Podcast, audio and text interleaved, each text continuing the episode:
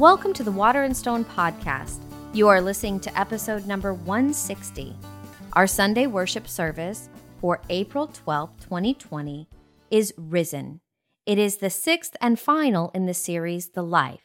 It is also our Easter celebration service. It's time for your Easter morning. It's time for new awareness, new freedom, and new life. So, our scripture today is Mark 16, 6 and 7. And he said to them, Do not be amazed. You are looking for Jesus, the Nazarene, who has been crucified. He is risen. He is not here. Behold, here is the place where they laid him, but go and tell his disciples and Peter, He is going ahead of you to Galilee. There you will see him, just as he told you. Here we are, everybody. This is, uh, this is the culmination of the whole thing. This is, this is that Easter morning moment. You've heard that piece of Scripture and the reflections of it in the other Gospels over and over again, maybe all your life. You know something about the story and you know how big a deal this is. Every other miracle, in some way or another, is leading up to this one. Every other thing that Jesus said, in some way or another, is leading up to this moment. And as the angel said in the tomb, just as he told you, as if to say, this is, this is part of the program. This is part of the plan. And I, I, know that it doesn't always feel that way, and maybe sometimes in life we can imagine what it was like to go to that place in, in resignation, in knowing that, that he was dead, and find something surprising. Maybe we know what that's like in, in some small way. This is a time to have that in mind. I think it's really important to think about what the angel was saying when they went there and there's nothing in the tomb, and all of a sudden there's this guy in a white robe. And what does that mean? And, and what's happening? And I love the fact that it, it's easy to gloss over that because reading the story, we kind of know what's going to happen. I mean, there have been spoilers on the internet. We kind of know what's going to happen next. But put yourself in that frame of mind where you show up and then there's this, this surprise. So the angel says, Guys, here's the deal. I know who you were looking for. And it's interesting if you think about it that he goes through sort of the, the data. He says, You were looking for Jesus, his human name. He didn't say you were looking for the Christ. You were looking for Jesus of Nazareth. You were looking for this guy, and here's the town, you know, here's his hometown, all the data. He was crucified, he died. It really happened. And that's important. I think that so often when we have something bad happen to us, when we go through some kind of a, a problem, some kind of a challenge, I, I, think that there are people in life who mean well, but they'll say, oh, that's not real, that didn't really happen, that's an illusion, that's all pretend. But here's the angel saying, no, this happened, guys. He died. And you can decide to stop there. I think acknowledging what really happened is a good step. But there's a next step. You can decide to stop there in that moment. But here's the deal here's the whole Easter message He died, and He lived. And at the end of the day, you get to decide which one is more important to you, which one you fixate on. And uh, maybe that seems like a no brainer. I mean, obviously, we want to think about life, but, but think about your own responses to things. And think about people you know, people you love, people you're praying about, thinking about the whole thing. There are lots of people who fixate on the death part, on the bad news, on the glass being half empty, on all of the problems and all of the struggle. There are those people, and I don't know, maybe you've been a person like this. I can think of times in my life when I have. There are people who don't really celebrate the victory as much as they talk about all the work that it took to get there. Hey, you got a new job. Yeah, it was such a such a slog to make that old boss happy and do all those things and I'm just so tired of the whole thing. Well, wait a minute. You know what I mean? I think if you think about it, you've heard all kinds of stories like that. So I ask again, what do you fixate on? What's the thing that gets your attention? Is it the life or is it the death? This is a big deal, not just in our own lives. This is a big deal theologically speaking, too, because when you think about it, it is easy to fixate on the death part, on the suffering part, on the torture part, on the sacrifice part. But you know, it doesn't even make sense chronologically, right? Because Here's all these things that happen. Here's Good Friday and the crucifixion. And then there's more to the story. Chronologically, it makes sense to focus on the life part, right? We get that. And as you've heard me say before, if you know me at all, fixating on the death part, fixating on the crucifixion part, fixating on the suffering part, whether it's in his story or in ours, is a little bit like walking out halfway through a movie or halfway through a game. But like I said, you've heard me say that before, so let me say that differently. There's somebody in your life, maybe more than one somebody, that you're thinking about and praying about right now. There is somebody who's going through some kind of struggle, some kind of challenge, some kind of a, an opportunity to heal and rise above, and all of that. You going to give up on them? You write them off? Of course you don't. You're a good friend, you're a good partner, a good family member, a good whatever it is you are to them, ultimately, fellow child of God, right? You don't give up on somebody because you just know that sooner or later, and it might take them a couple of go rounds, but sooner or later, they're going to get through it. They're going to rise above. They're going to have what it takes. If you can't see that, then maybe you need to work on your friendship skills, right? If there's somebody that you love in one way or another, you are going to see them victorious. You're not going to give up on your vision of them, right? Because that's what friends do. Is it so much to ask that we do that for ourselves? Don't fixate on the death part, the sacrifice part, the crucifixion part of your story. Be a friend to you. Would you do it for Jesus? You know? Can we see Jesus not just on the cross, but alive? Because we know the story. Would you do it for the amount of room you let God have in your life?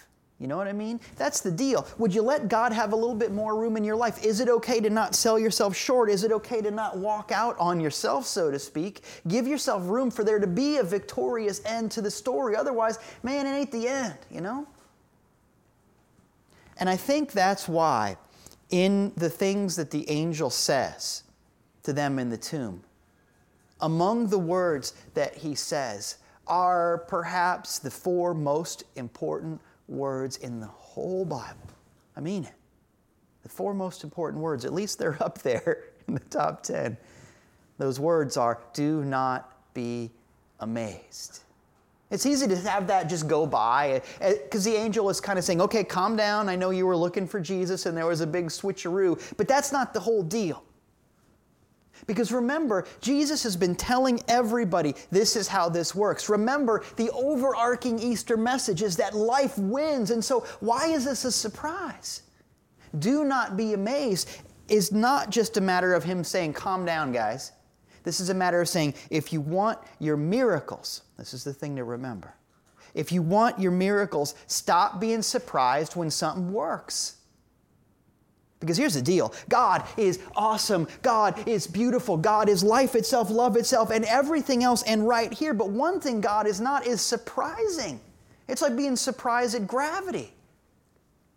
If you are surprised when God shows up in your life, you've made less room for God. That's just the deal, guys. God's not amazing.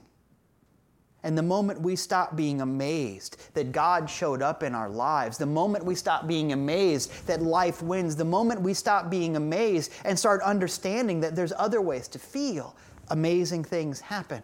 Beautiful things happen, not surprising things. So be grateful. Be delighted, celebrated, be thrilled by it, but man, stop being surprised by it because God is here. That's the promise.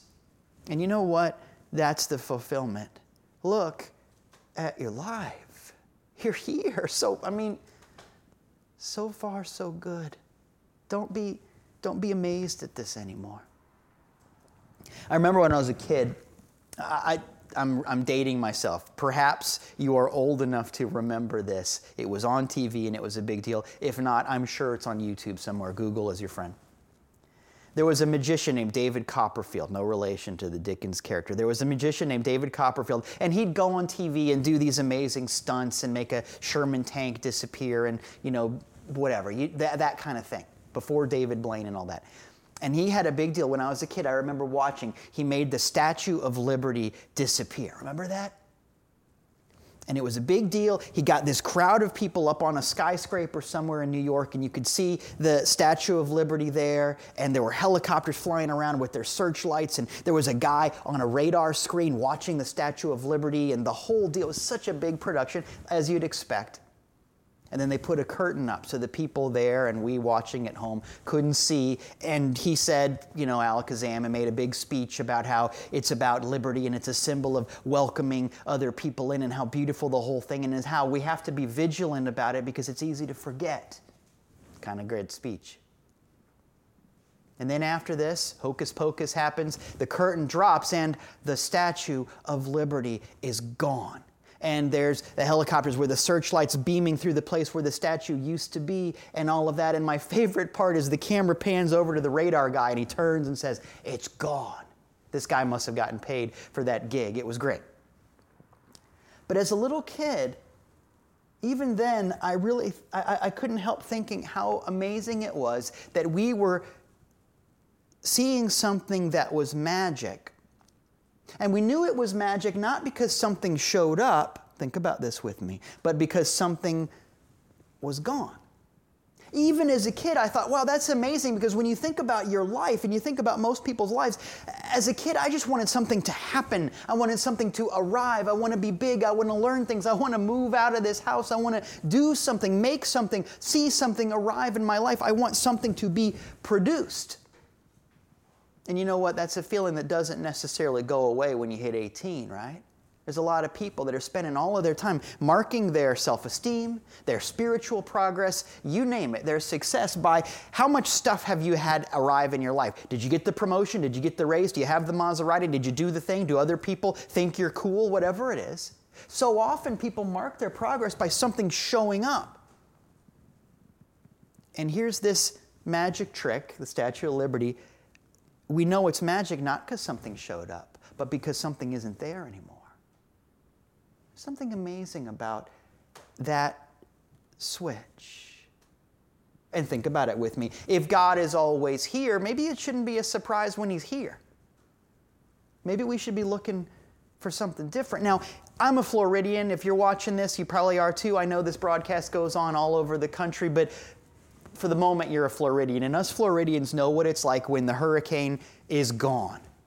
You know, there's that moment when you find out that the all clear has been sounded, so to speak. The uh, Duke Energy has put the power back on, the things have happened, and everybody kind of emerges from their cocoons. And it's an Easter morning kind of a vibe. There's this, this moment when everybody walks out and you kind of look around and you go, wow, we did a thing and you look around and you see that some signs have blown over or some trees have fallen down, and, and there is evidence everywhere of the storm, of the wind, of that thing that you can't see because you can't see air. Now, I'm telling you that because even if you're not a Floridian, you know as well as I do that before too long, we are all going to be able to leave our houses and think about this thing that we couldn't see that we see evidence of. And that's kind of amazing.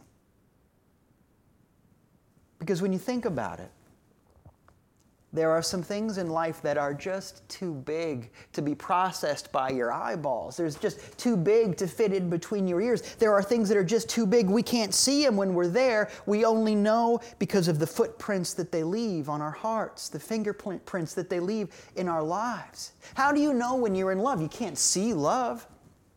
You measure love by the fact that something's gone. My, my fear is gone. My worry is gone. This thing is not here anymore. That's how you know when something big has shown up in your life. Let me say it differently. If it can be measured, it's probably not that big a deal.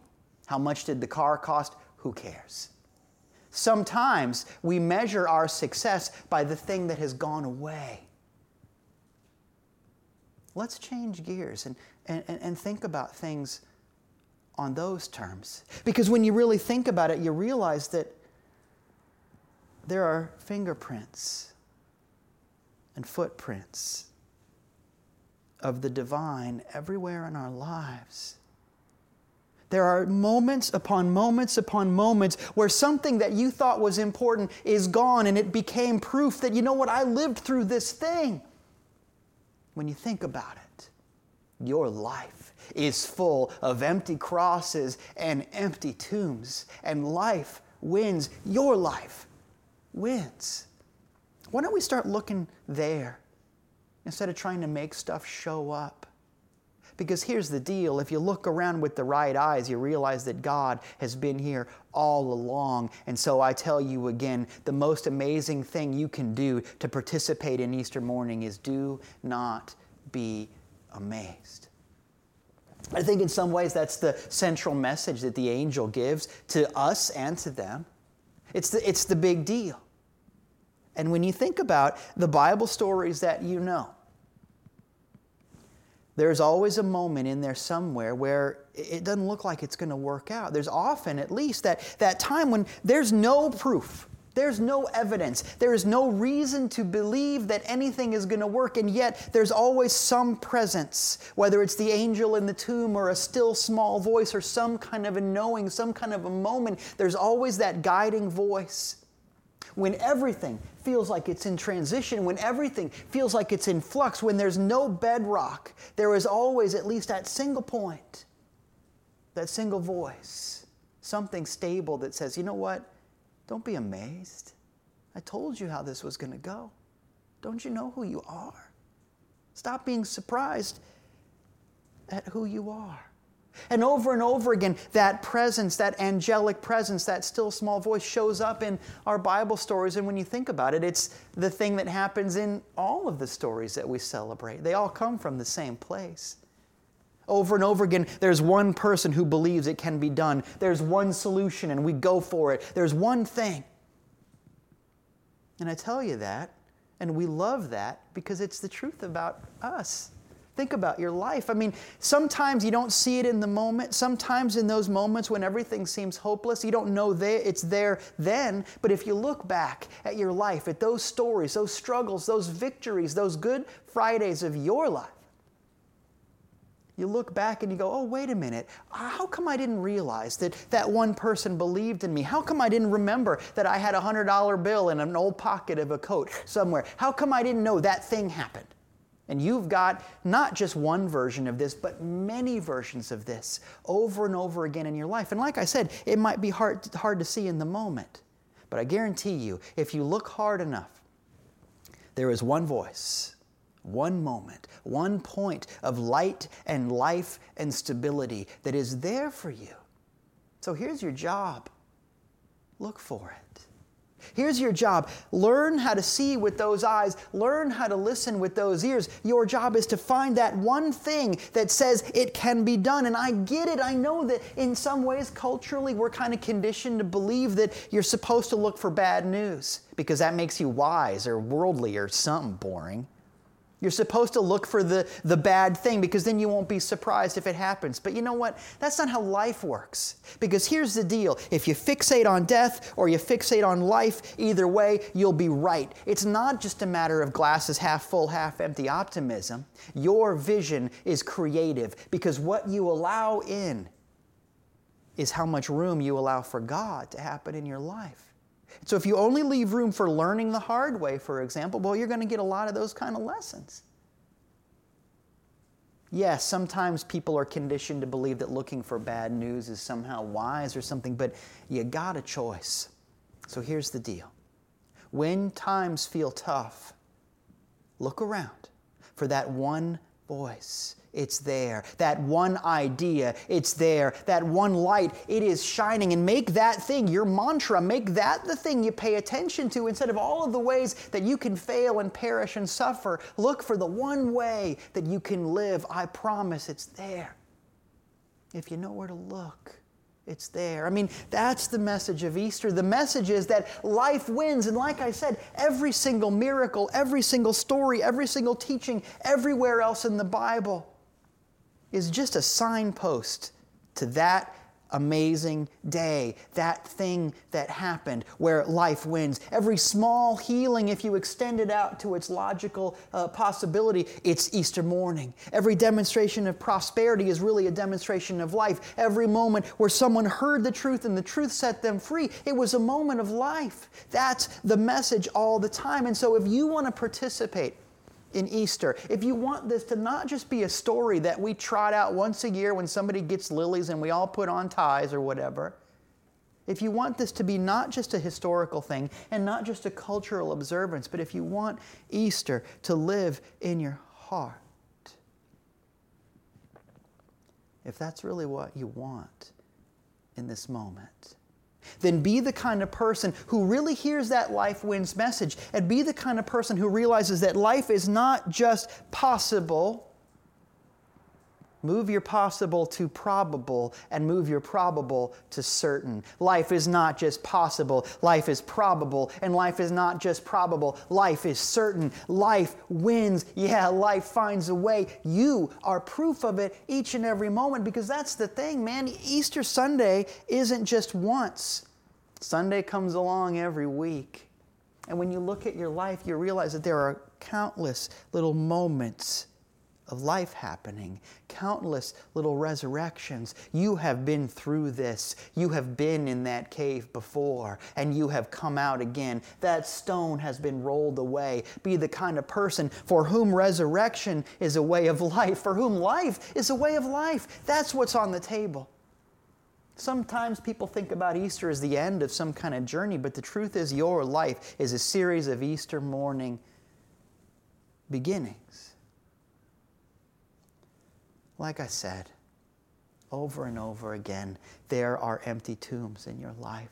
Over and over again, there are empty crosses in your life. You get to decide what that means to you. But I got to tell you, no matter what you're going through, no matter what you're thinking about and praying for and hoping for, the thing I need you to know is all those years ago, that tomb was empty. He lived. So there's nothing that you can tell me that, that can scare me anymore. There's nothing you can tell me that can hold me back anymore because He lived. Maybe it's time for us to live as well. That's what we're talking about. That cross is empty. So who shall we fear? That's what we're talking about. The trick is don't be amazed anymore. Of course, God shows up in your life. Of course, there is some one idea that we can look for and listen to and follow. And the angel said to them, He's waiting for you in Galilee. He told you he'd be there. What are you waiting for? That miracle you've been waiting for has been waiting for you in Galilee too. And you know the story, you know the deal. The disciples eventually show up once they get over themselves. They show up in Galilee. And you know what Jesus does next? He says, Okay, guys, finally, I suppose you're wondering why I've called you all here. It's time to go out in the world and make a difference. That's what happens in Galilee. Go teach somebody, go show somebody. You want to participate in Easter morning? Don't be amazed. Look for one good idea and go tell somebody that life wins. Go show somebody that love is the deal. Go set somebody free. Because after all, and especially this morning, freedom is a choice. Thank you.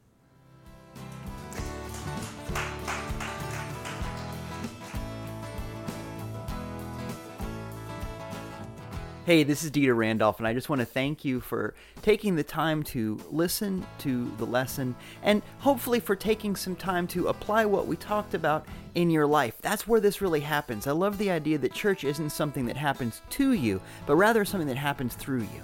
What you do based on what you've heard can change your life and really change the world. This is just the beginning of a bigger journey. And if you want to continue your journey with us, I'd love for you to like and subscribe us on YouTube where you can watch the videos. Come join us in person. Our street address and all kinds of information is at our website, waterandstonechurch.com all of that sort of thing. If you want to give electronically, that's where to do it. If you want to connect with us on social media, and you really should, do that there. Waterandstonechurch.com. Thank you for being a part of this work.